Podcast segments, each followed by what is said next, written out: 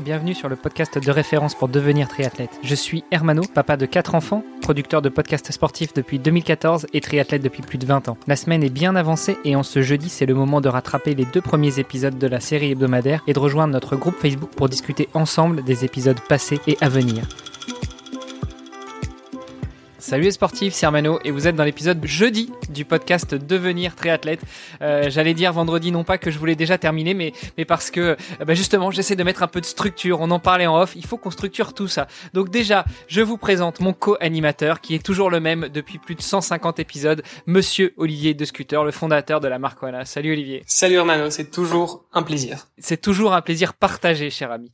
Et puis euh, notre invité de la semaine, Michel Musso, l'un des précurseurs de l'ultracyclisme en France. Salut Michel. Salut à tous les deux. Michel, on a encore plein de choses à dire euh, sur toi. Je voudrais quand même qu'on aborde un sujet primordial euh, et c'est aussi une des raisons pour lesquelles on t'a invité euh, aujourd'hui.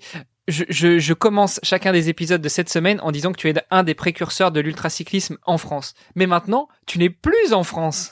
Non, donc j'habite en, en Belgique depuis maintenant euh, presque six ans. Et euh, donc professionnellement, je, je coach des, des sportifs. Donc je, je, propose des séances encadrées et euh, aussi des séances individuelles sur les activités de pleine nature, tout ce qui est sport de plein air. Le sport en salle, c'est pas du tout mon mon dada entre guillemets. Bon, mais tu fais pas que ça, Michel, si je ne m'abuse. Le, le, sujet quand même principal pour lequel on t'invite cette semaine, c'est pour parler d'une organisation euh, dans laquelle tu te lances. Voilà, donc en fait cette année, euh, j'organise pour la première fois la Race Cross Belgium, qui a été aussi une épreuve de longue distance à préparer parce qu'avec ce sacré Covid, euh, l'épreuve était prévue au mois de mai. On s'était vu, je crois, d'ailleurs à, ce sujet euh, au cours de l'hiver. Et euh, elle a été reportée au mois d'août, du 19 au 22 août cette année.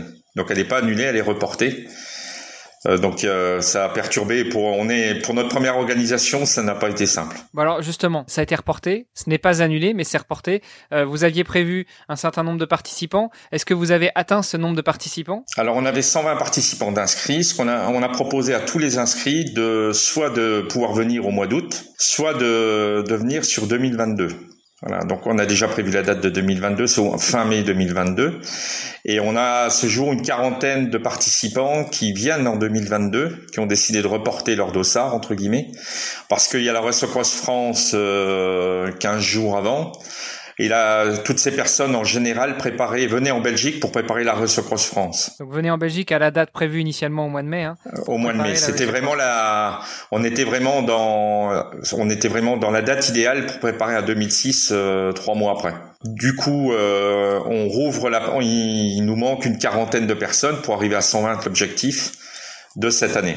Euh, voilà, l'important c'est que l'épreuve se fasse de toute façon, mais il reste de la place. Ça c'est la chose importante. Il reste encore de la place. Avis aux auditeurs qui, qui seraient encore un peu frustrés des, des courses annulées ou quoi. Donc euh, voilà, si euh, si vous savez pas quoi faire au mois d'août, venez faire la Race Cross Belgium. Donc il y a un 300 km, un 600 et un 1000, c'est peut-être important.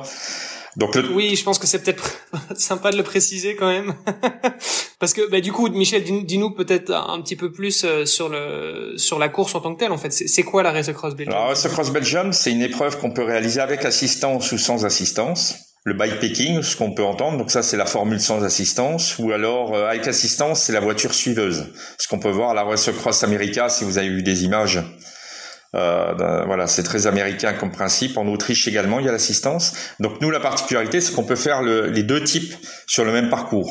Et euh, on reprend en fait, on part d'Arlon, qui est une commune qui se trouve à l'extrême euh, est euh, de la Belgique, aux portes du Luxembourg, et on rejoint euh, la mer du Nord et on revient sur Arlon en passant par les plus grands monuments du cyclisme en Belgique. La côte de la Redoute, Stokke, donc une grande partie des, des bosses de Liège-Bastogne-Liège. On rejoint le mur de Huy pour, monter le mur de Huy. On rejoint Waterloo. Je fais court, hein. donc Waterloo pour passer au Lyon de Waterloo. Il y aura un checkpoint juste en bas. On rejoint la mer du Nord et on revient par une partie du circuit du Tour des Flandres, par les pavés, les murs de Gramont. Et on revient par toute l'Ardenne, la vallée de la Semois, et euh, on traverse tout l'Ardenne pour rentrer. On passe juste avant Arlon à l'abbaye d'Orval aussi, une bière trappiste. Je ne sais pas s'ils vont pouvoir s'arrêter, mais on a essayé de condenser sur le parcours les particularités de la Belgique, quoi, en fait. La mer du Nord. Sur le parcours 1000 km. 1000 km, hein, oui, oui. Parce que je pense qu'on aura compris qu'en 300 km, c'est compliqué de faire tout ça.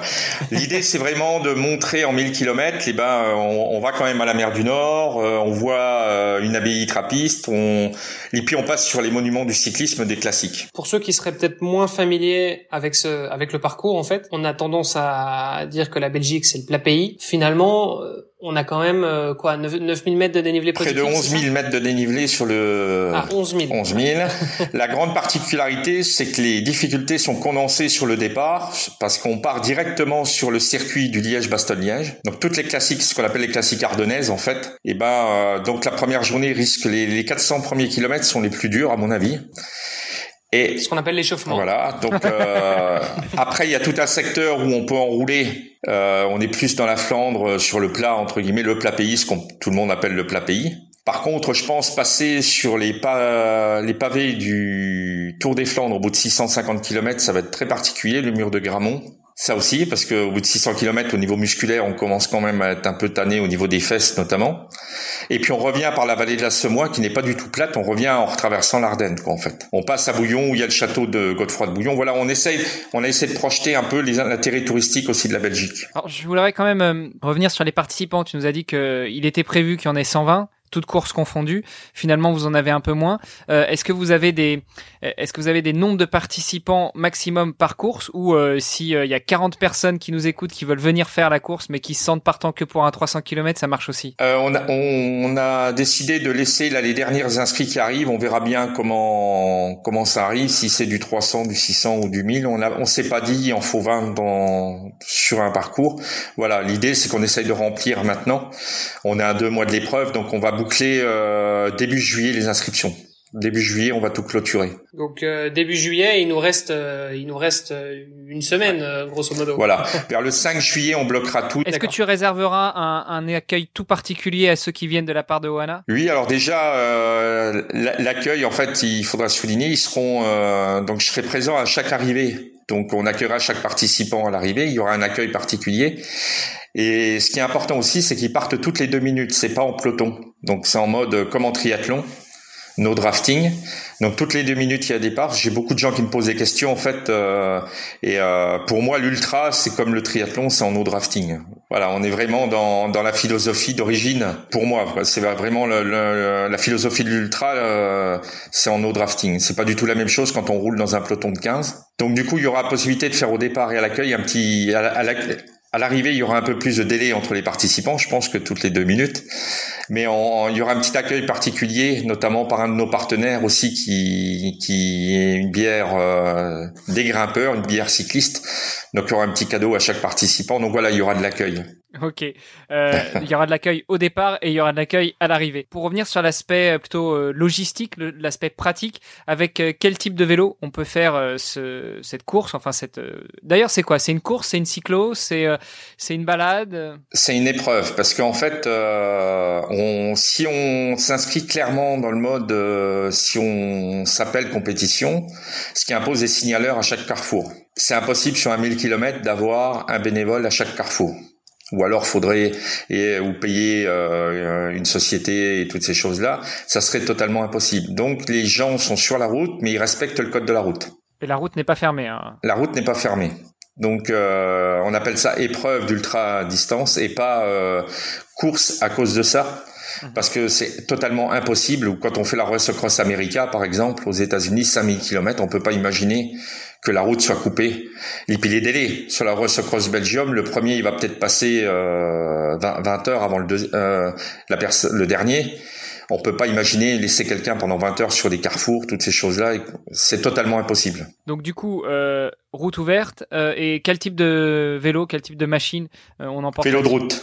Vélo de route parce qu'il n'y a aucun sentier, c'est pas du gravel. J'ai eu beaucoup de questions là-dessus parce qu'on voit bien que le gravel est en train de prendre aussi. Il existe des épreuves d'ultra distance euh, gravel aussi, mais là on est sur des, une épreuve route. Et donc quelqu'un qui vient avec un gravel, tu le refuses ou simplement tu dis écoute, tu, tu risques d'en chier? Tu lui dis bonne chance. voilà. Mais euh, parce que si j'annonce clairement que c'est du gravel, il faut qu'il y ait du, du chemin gravel. Et du coup, les routiers ne pourront pas passer dessus. Ok, donc là on est vraiment sur de, de, de l'ultracyclisme de route. Euh, tu prévois quoi justement comme euh, timing pour euh, les premiers et les derniers sur euh, chacune des trois épreuves? Le 1000 km, donc pour quelqu'un qui est avec assistance, ça, ça va se faire en 30 heures à peu près.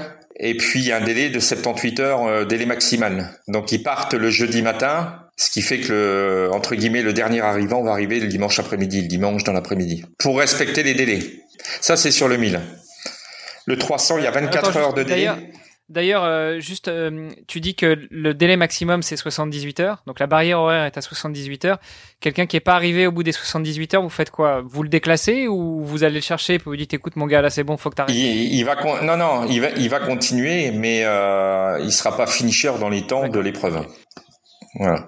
Il est sur voie, la voie est ouverte euh, sur la route, rien ne lui interdit de continuer, donc il terminera. Mais le challenge, pour être euh, finisher officiel de la, la Race Cross Belgium, faut finir en 78 heures. 78 peut-être, parce que 78... Sept, oui, 78. euh, euh, Est-ce qu'il y a quand même malgré tout un, un minimum d'assistance de la part de l'organisation euh, Quelqu'un qui finit en 79, 80 heures et puis qui, le dernier virage, glisse et, et, se blesse? On attendra de toute façon si quelqu'un arrive après le délai. après, si c'est pour le faire en trois semaines aussi. Voilà, je recadre bien la chose, mais euh, on laissera pas quelqu'un arriver à Arlon tout seul euh, avec la banderole rangée totalement, et puis plus personne à l'arrivée non plus. De toute façon, on a des traceurs GP, euh, GPS donc on saura exactement où ils sont. C'était une autre question que j'avais pour toi, mais finissons peut-être sur l'histoire des délais minimum et maximum. Donc euh, le 1000, on compte que le premier arrive dans une trentaine d'heures et maximum 78, 78. Euh, sur le 600, on est sur quoi? Sur le 600, on est à 42 heures. Euh, délai maximal 24 heures. Sur euh, ça, c'est sur le 300, hein, 24 heures. Bon, si vous avez une journée à perdre entre guillemets, venez faire le 300, ça peut être sympa. Il y a du monde. Le il y aura 300 est sympa. Le 300 est sympa. Il y a 5500 mètres de dénivelé sur 300 le, km. Le ratio de dénivelé est quand même assez important. Donc quoi. la distance est très courte. On n'est que dans l'Ardenne en fait. Hein. Voilà, je, je, souligne ça parce que pour moi, si on remet le kilométrage en face du dénivelé, c'est le plus dur, c'est le parcours le plus dur. Justement, on parle de parcours de plus dur, d'organisation. Qu'est-ce que euh, l'organisation, donc euh, Race Across Belgium, apporte aux participants? Euh, Tu nous as parlé de GPS, c'est-à-dire on, on, se colle un GPS, on a le GPS de notre compteur kilométrique, comment ça marche? On a des traceurs GPS qui vont être positionnés sur les vélos, ce qui nous nous permet de savoir pour euh, les ben, savoir où tous les participants sont, les familles, euh, les amis en fait qui aura un site internet qui va être dédié pendant l'épreuve et euh, avec le nom du participant, on pourra retrouver où ils sont exactement euh, qu'on soit un peu partout. Donc ça, c'est sécurisant pour la famille, les amis. On sait où les participants sont. Exactement. Et nous, ça nous permet de voir au niveau organisateur où ils sont. Euh, ils se mettent en stand-by s'ils s'arrêtent dormir sous une toile de tente quelque part ou autre chose. Donc en fait, on, on sait qu'ils sont en arrêt. Donc du coup, ça nous permet de voir qu'il y a un problème si lui-même s'est pas mis en stand-by et que euh, on voit une balise qui bouge plus. Il est à l'arrêt? Voilà, il est à l'arrêt. Il y a quelque chose qui s'est passé. Euh, il peut déclencher la balise, dire qu'il y a un gros problème euh, de, de une chute, je reviens quoi, toutes ces choses-là.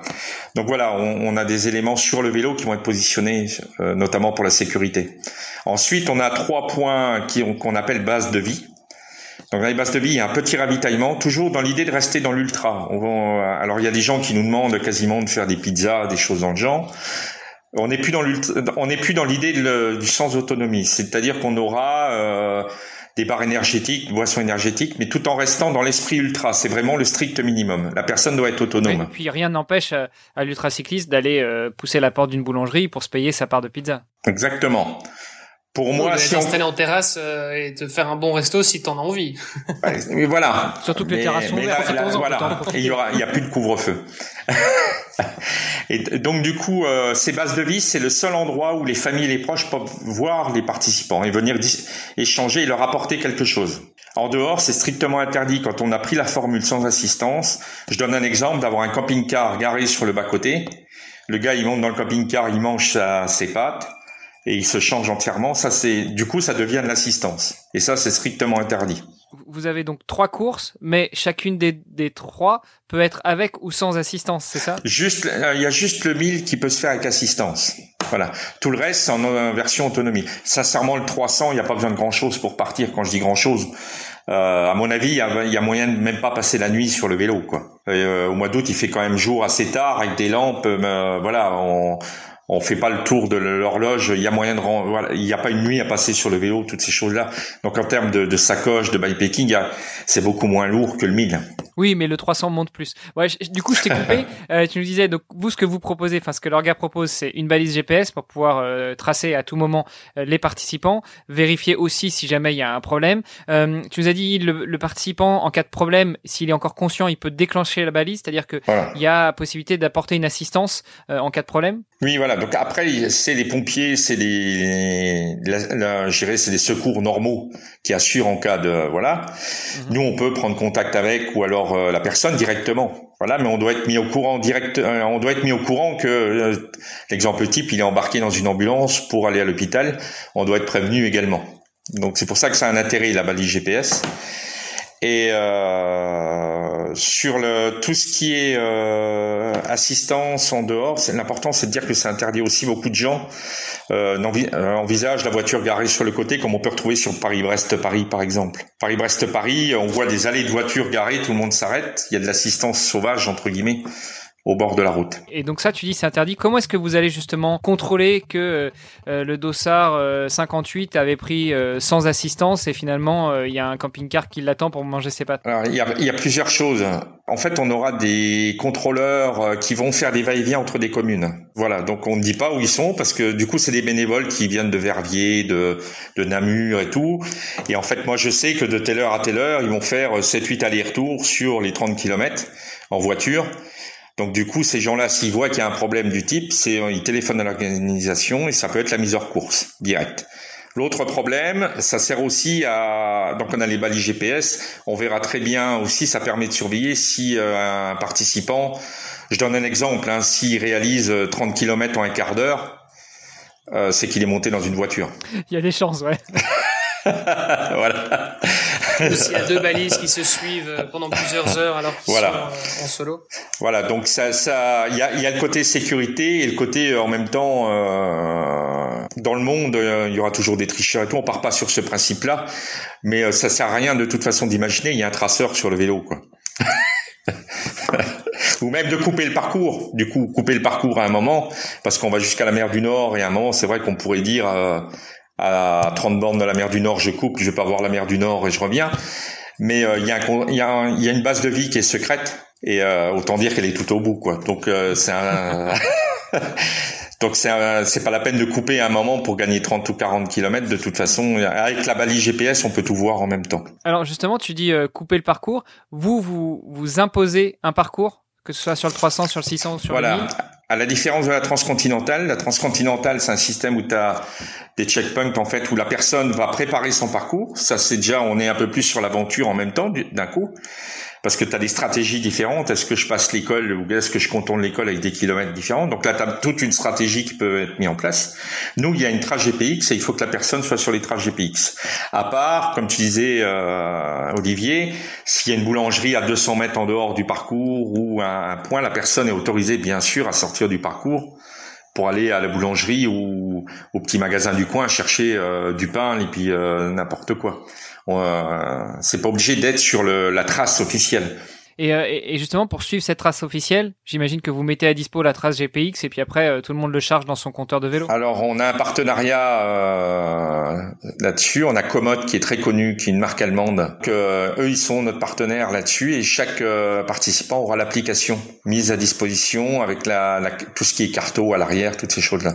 C'est notre partenaire navigation, exactement. Voilà, partenaire navigation. Bon, messieurs, on a encore bien explosé le timing aujourd'hui. je vous propose qu'on revienne bah, dans le dernier épisode de la semaine, à savoir demain sur euh, tous les sujets qui pourraient rester en suspens. On pourra reparler de la Race Across Belgium, on pourra reparler de Monsieur Musso et puis euh, peut-être euh, de la suite qu'on pourra donner à tout ça. À demain. Yes. À demain.